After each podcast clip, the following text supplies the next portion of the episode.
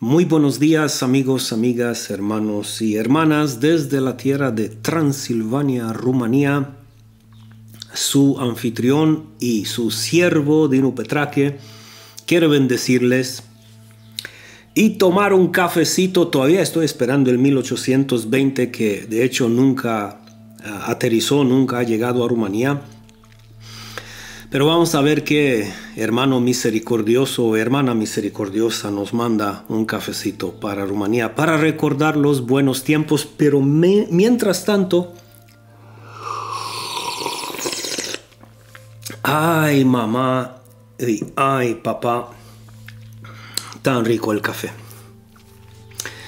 Bueno, además del cafecito que nos vamos a tomar juntos hoy, vamos a continuar a hablar del tema que yo, como ya se dieron cuenta muchos de ustedes, considero que es el tema más importante de las Sagradas Escrituras.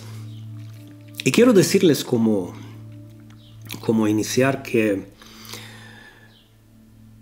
nunca pensaba que el tema de la salvación fuera tan importante para algunos y tan ignorante para otros en el sentido de que muchos de ustedes se preocupan para escudriñar la verdad y otros por ignorar la misma verdad o por criticarla. ¿Por qué no ser sinceros por, por criticar la verdad?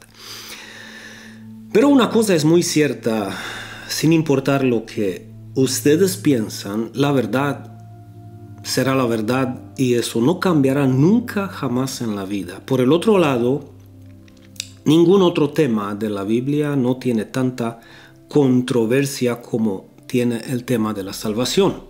Porque las mayorías de los cristianos creen que la salvación es por gracia, es a través de la fe y no por obras, y que la vida es un regalo de Dios que se recibe por medio de la fe en Cristo Jesús, pero y hay muchos que no paran aquí, sino que aunque por un lado testifican que la salvación no es por obra, por el otro lado, de una manera u otra, condicionan la salvación a través de las obras. Y sin que ellos se den cuenta, al final siempre apuntan hacia ellos mismos y no hacia Cristo.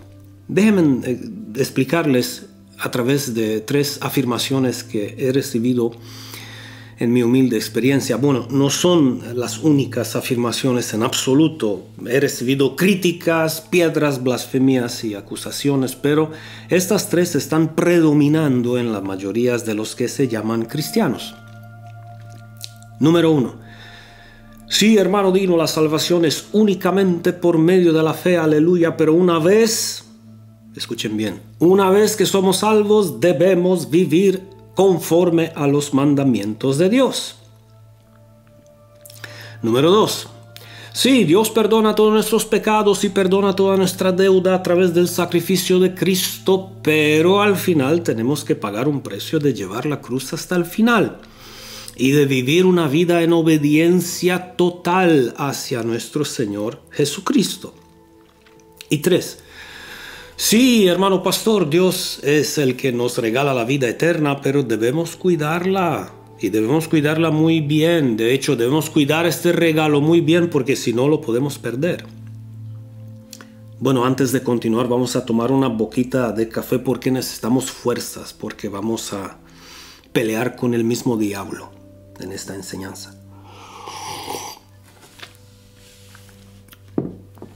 Ahora bien, en lo que tiene que ver la primera pregunta, la primera afirmación de que si somos salvos, verdaderamente debemos seguir conforme a todos los mandamientos de Dios, yo les tengo unas preguntas, especialmente a los que mezclan la salvación con el discipulado y la gracia con la recompensa de Dios. Por eso piensen muy seriamente todos los que me escuchan, en lo que les voy a decir. Bueno, en lo que les voy a preguntar. Para ser verdaderamente salvo, ¿cuántos mandamientos de la ley hay que cumplir? Dejémonos de juegos. ¿Cuántos? Otra pregunta. por cuánto tiempo hay que cumplir estos mandamientos y con cuánta intensidad hay que cumplirlos. Y ahora les digo como pastor, la respuesta ideal fuera todos los mandamientos hay que cumplirlos cada día de nuestra vida, por toda nuestra vida, por toda la vida, pero, pero, ahora déjame decirles yo este pero, sabemos tanto tú como yo que eso no es cierto solamente en tus sueños, pero no en la realidad. Chequea un poquito tu propia vida para convencerte a ti mismo de que fallaste y fallaste demasiado. Y tomen en cuenta que estoy hablando como pastor y me gustaría tanto yo como toda mi iglesia que podríamos llegar a cumplir los mandamientos de Dios, la ley de Dios en cada momento de nuestra vida, pero lo repito, si hay que hacer eso, lo haces, pero para ser recompensado por Dios, no para ser salvo. Porque tratando de vivir sin mancha, cumpliendo todo lo que se podría cumplir, te puede garantizar que lograrás ciertos beneficios de parte de Dios, pero no la vida eterna. Estoy pensando ahora en otra pregunta muy importante. Si hay que vivir conforme a los mandamientos de Dios para ser salvo, o para mantenerte salvo, ¿quién decidirá? ¿Quién decidirá qué mandamientos cumplir a pie de la letra y qué mandamientos podemos ignorar? Estoy seguro que si te pregunto cuántos mandamientos hay en toda la Biblia, seguramente que más de uno no sabrán qué responderme. O tendrán una respuesta equivocada. Pero amados, ¿Por qué no pensar solamente en los diez mandamientos? En los diez mandamientos que los conocemos todos. Y aún de estos diez mandamientos, permítame enumerar solo tres. El mandamiento 6, no cometerás adulterio. El 7, no robarás. Y el 8, no darás falso testimonio ni mentirás. Y por favor no pase por alto el hecho de que usted consideraría adulterio solamente el acto que usted pueda cometer con una muchacha fuera de tu matrimonio, porque no es así. El que establece esta ley es Cristo, no usted. Y Cristo dijo en Mateo 5:28 que todo aquel que mira a una mujer para codiciarla ya cometió adulterio con ella en su corazón. Por eso si eres uno de los que piensan que para ser salvo debe cumplir con los mandamientos de Dios, empieza por analizar tu vida a través de estos tres mandamientos que he mencionado, no a través de los tres, cuatro mil mandamientos que podemos encontrar en toda la Biblia. ¿Acaso usted no ha cometido ningún adulterio en este año 2021? No tocaste nada de lo que no es suyo, no eh, fallaste en decir la verdad, es decir, has dicho la verdad y solamente la verdad sin alterar esta verdad en ninguna manera. Si su salvación dependerá solamente de estos tres mandamientos, serás el próximo candidato para el infierno y usted sabe muy bien esta verdad.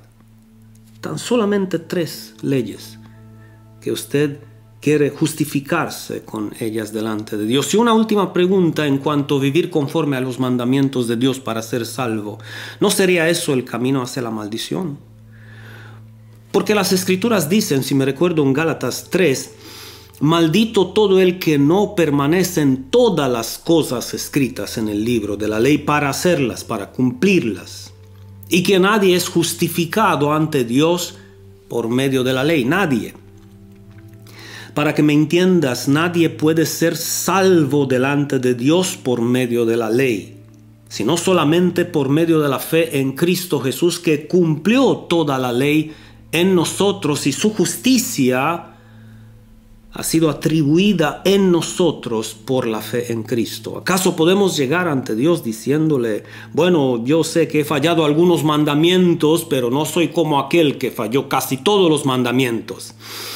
Así que hay que tomar eso en cuenta para hacer una diferencia. La verdad es que no hay ninguna diferencia tratar de justificarse ante cualquier juez con todas tus obras buenas, siendo culpable por quebrantar una de las leyes. No unas, una por eso yo no comprendo a los que mezclan el regalo de la salvación con la recompensa del discipulado haciendo un arroz con mango con bolitas de piedras diciéndole a la gente que son camaroncitos. Y la pobre gente comiéndolos y tirándose las piedras afuera de la boca sin que nadie los ve. Y por el otro lado diciéndole a todo el mundo que es un arroz cantonés delicioso. Dejémonos de mentiras, de verdad. En cuanto a la segunda afirmación que debemos vivir en obediencia total al Señor por toda nuestra vida si queremos ser salvos de verdad también, muchos creen que es una condición para ser salvo. Primero usted, después los demás. ¿Eres tú uno de los que obedecen la ley a pie de la letra? Vamos a no perder el tiempo con bueno vino. La verdad es que yo no soy tan obediente en todo lo absoluto, pero estoy tratando, hermano, estoy pulseándola. No soy como aquel que ni al menos está tratando de ser obediente. En conclusión, en conclusión, los dos son desobedientes y pecadores, con la única diferencia que es posible que tú tengas menos pecados que el otro, pero ante un juez justo, los dos están bajo la misma condenación, la muerte. Y terminando con la tercera afirmación, que debemos cuidar el regalo de la vida eterna porque de no cuidarlo podríamos perderlo, quisiera preguntarte que al fin de todo, dependerá de cuánto tú te esforzarás por cuidar este regalo para no perderlo porque te lo aseguro que si dependerá de ti, tarde o temprano lo vas a perder junto con la salvación, porque no podrás mantener tu salvación en tus propias fuerzas jamás. ¿Qué tal si vamos a recordarnos la verdad de que todo aquel que vive y cree en Cristo no morirá eternamente? Y me atrevo a decir, no importa lo que este hombre haga o deja de hacer. Si cree en Cristo, no morirá eternamente. Y todo esto por la simple y sencilla razón de que somos salvos solamente por gracia y solamente por medio de la fe en Cristo y no por medio de lo que hacemos o dejamos de hacer, porque la salvación no es por obras humanas para que nadie se jacte o se gloríe delante de Dios. Por eso el Evangelio es la buena nueva de la salvación y la única condición de ser salvos eternamente si creemos que Cristo murió por nuestros pecados, según las Escrituras, y creemos que Él murió y resucitó en el tercer día, conforme a las Escrituras, seremos salvos. Hermanos, este es el único Evangelio verdadero que salva, pero debemos tener mucho cuidado en cuanto a la salvación de no añadir nada al Evangelio de la gracia, nada, para no estar bajo maldición. Ahora, ¿cuál sería la razón de Pablo para escribir a los Gálatas en el capítulo 1? Si aún nosotros, tomen nota, Pablo dice, si aún nosotros, los apóstoles, ¿verdad? O un ángel del cielo os anunciará otro evangelio, otro evangelio contrario al que os hemos anunciado y recibiste sea anatema, sea maldito. son duras estas palabras. Es decir, si vayas a añadir alguna cosa al Evangelio de la gracia, serás anatema. Serás anatema. Yo, yo no me jugaría este papel. Diciéndole a la gente, sí, son salvos por gracia y por medio del sacrificio de la Cristo sin obras, pero si no haces eso el otro o no dejas de hacer eso el otro, no eres salvo de verdad. De hecho, ni encontramos esta palabra o esta afirmación en la Biblia de que somos salvos de verdad o no somos salvos de verdad, o somos cristianos de verdad o no somos cristianos de verdad. La Biblia dice que son cristianos y hijos de Dios todos los que creen, porque pecadores somos todos, pero son salvos los que aquellos pecadores que creen que Cristo literalmente murió por ellos para pagarle la deuda delante de Dios. Y por medio del sacrificio de Cristo hemos recibido este pago. Ahora, analicen un poquito sus vidas, sus propias vidas. Y el hecho de que Pablo dijo que si aún nosotros, como apóstoles de Cristo, un ángel del cielo baje del cielo para anunciarles un otro evangelio que será maldito, será anatema. ¿Por qué decir eso? ¿Por qué tan fuerte estas palabras? Por la simple razón de que en Dios no hay confusión y que Él mismo, el Dios de los cielos, Él decidió que la salvación sea solamente a través de Cristo, punto. Y su obra redentora solamente de la cruz del Calvario y de la obra redentora de Cristo, punto. Y que hemos sido adoptados en la familia de Dios solamente por la fe en Cristo, punto. Y somos glorificados por la fe en Cristo, punto. Por eso dice la Biblia que nuestra ciudadanía está en los cielos y que ya Él resucitó y junto con Él hemos sido ya resucitados y hemos sido sentados en los lugares celestiales en Cristo Jesús, Efesios, Efesios 2.6.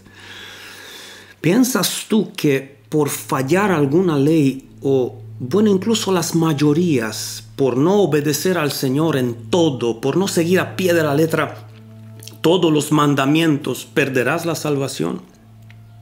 ¿No sería que por esta misma razón de que has fallado a las mayorías de las leyes de Dios y no has obedecido al Señor en casi nada, Cristo tuvo que venir a cumplir toda la ley en tu lugar y pagar toda tu deuda, la deuda de tu muerte delante de Dios para que usted ya no muera más y que la salvación no dependerá más de la ley y más de usted, sino de Cristo y de lo que Cristo hizo por ti.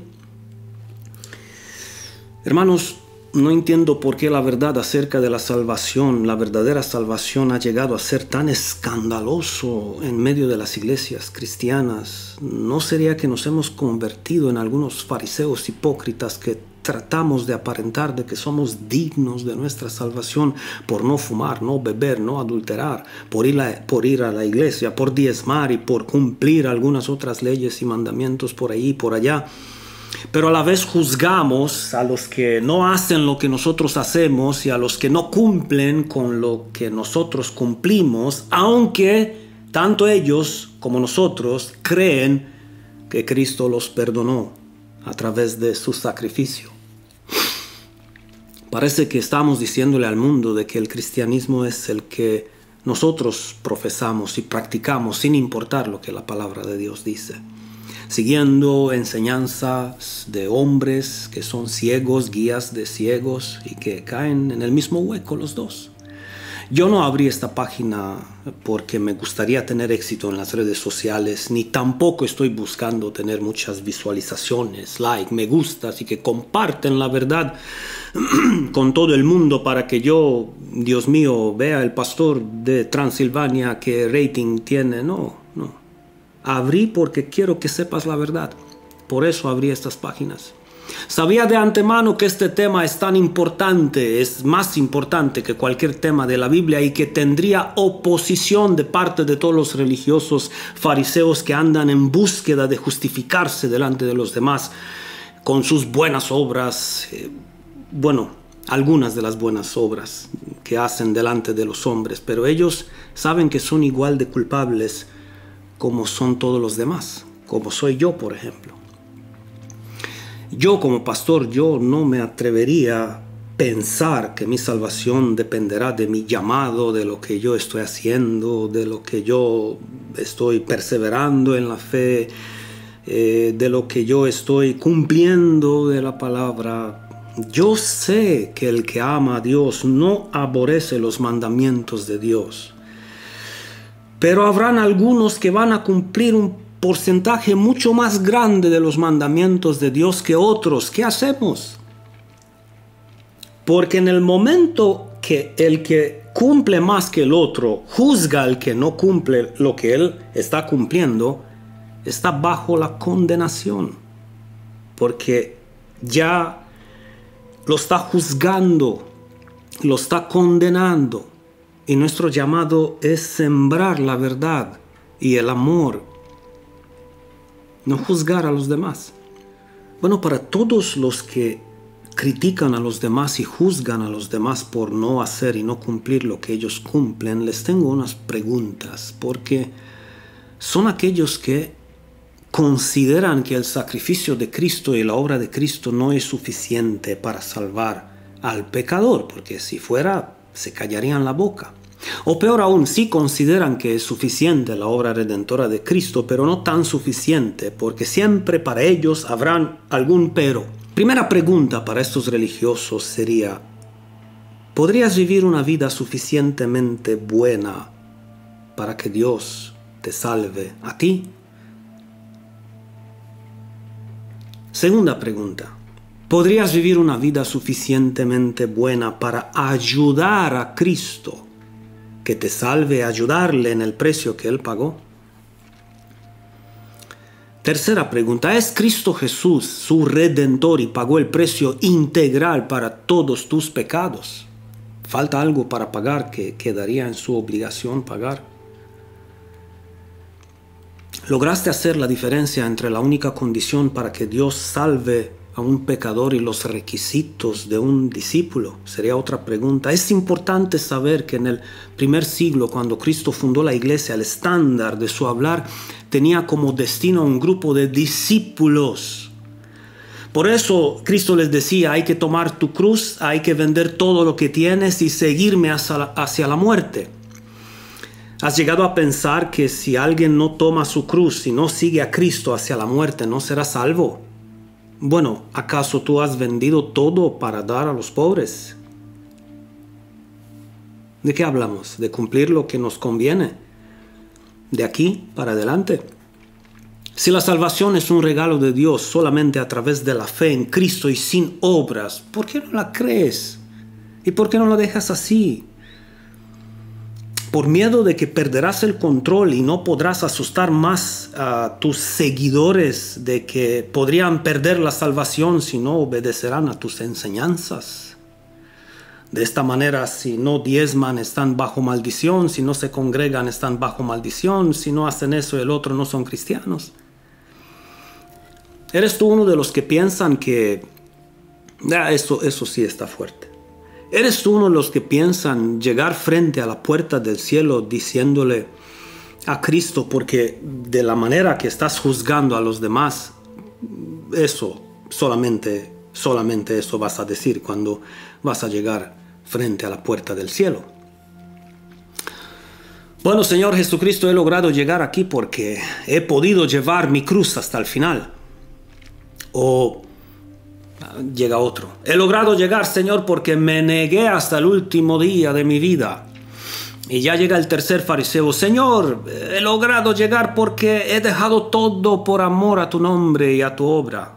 Aunque todo esto es muy bueno y lo aconsejo que lo hagan y lo cumplen todos ustedes, pero que lo haga por amor a Cristo, de llevar su cruz, negarse a sí mismo, dejando todo por el amor del Evangelio pero el que llega a creer que se salvará por hacer todo eso, o otros se perderán por no hacerlo, yo lo dudo que sea salvo.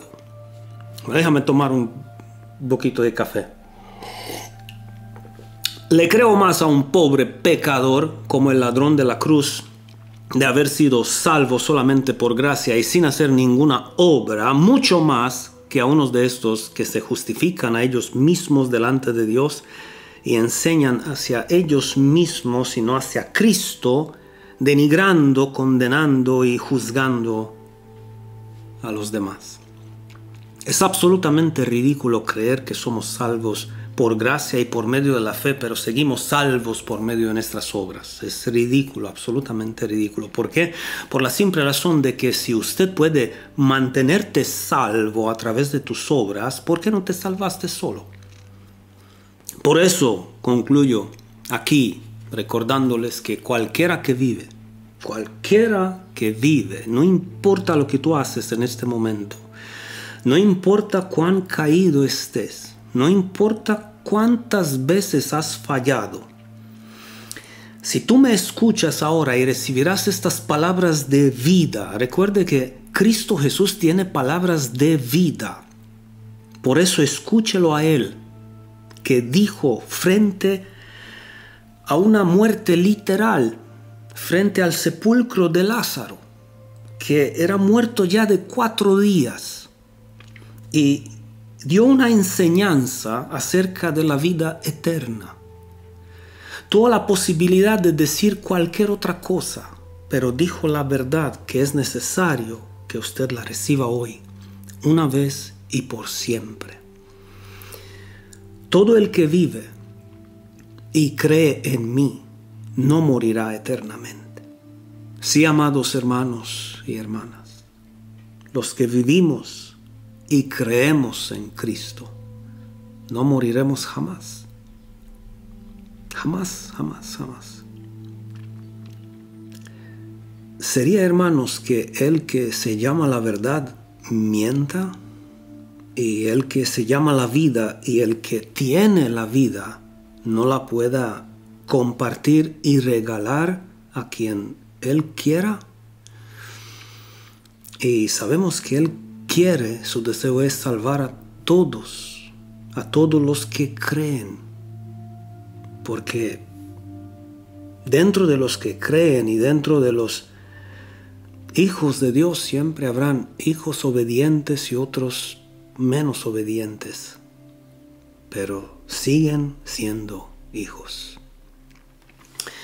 Bueno hermanos, me despido acá. Anunciarles que ya he mandado el libro para la corrección y tengo unas hermanas que lo están verificando y antemano gracias. Por el otro lado, debemos tener paciencia. Yo pensaba que sería más fácil, pero durará un poquito más. Así que en el momento que lo tendremos listo, lo vamos a publicar y lo haremos saber a todos ustedes esta gran noticia de que ya el libro, que es más que un testimonio, ya está disponible para todos ustedes. Ni más ni menos un abrazo de la distancia. Espero que he logrado una vez más bendecir sus vidas a través de este mensaje. Sigue creyéndole a Cristo y sigue compartiendo las buenas nuevas y dejan de juzgar porque no es nuestro llamado. Muchas bendiciones.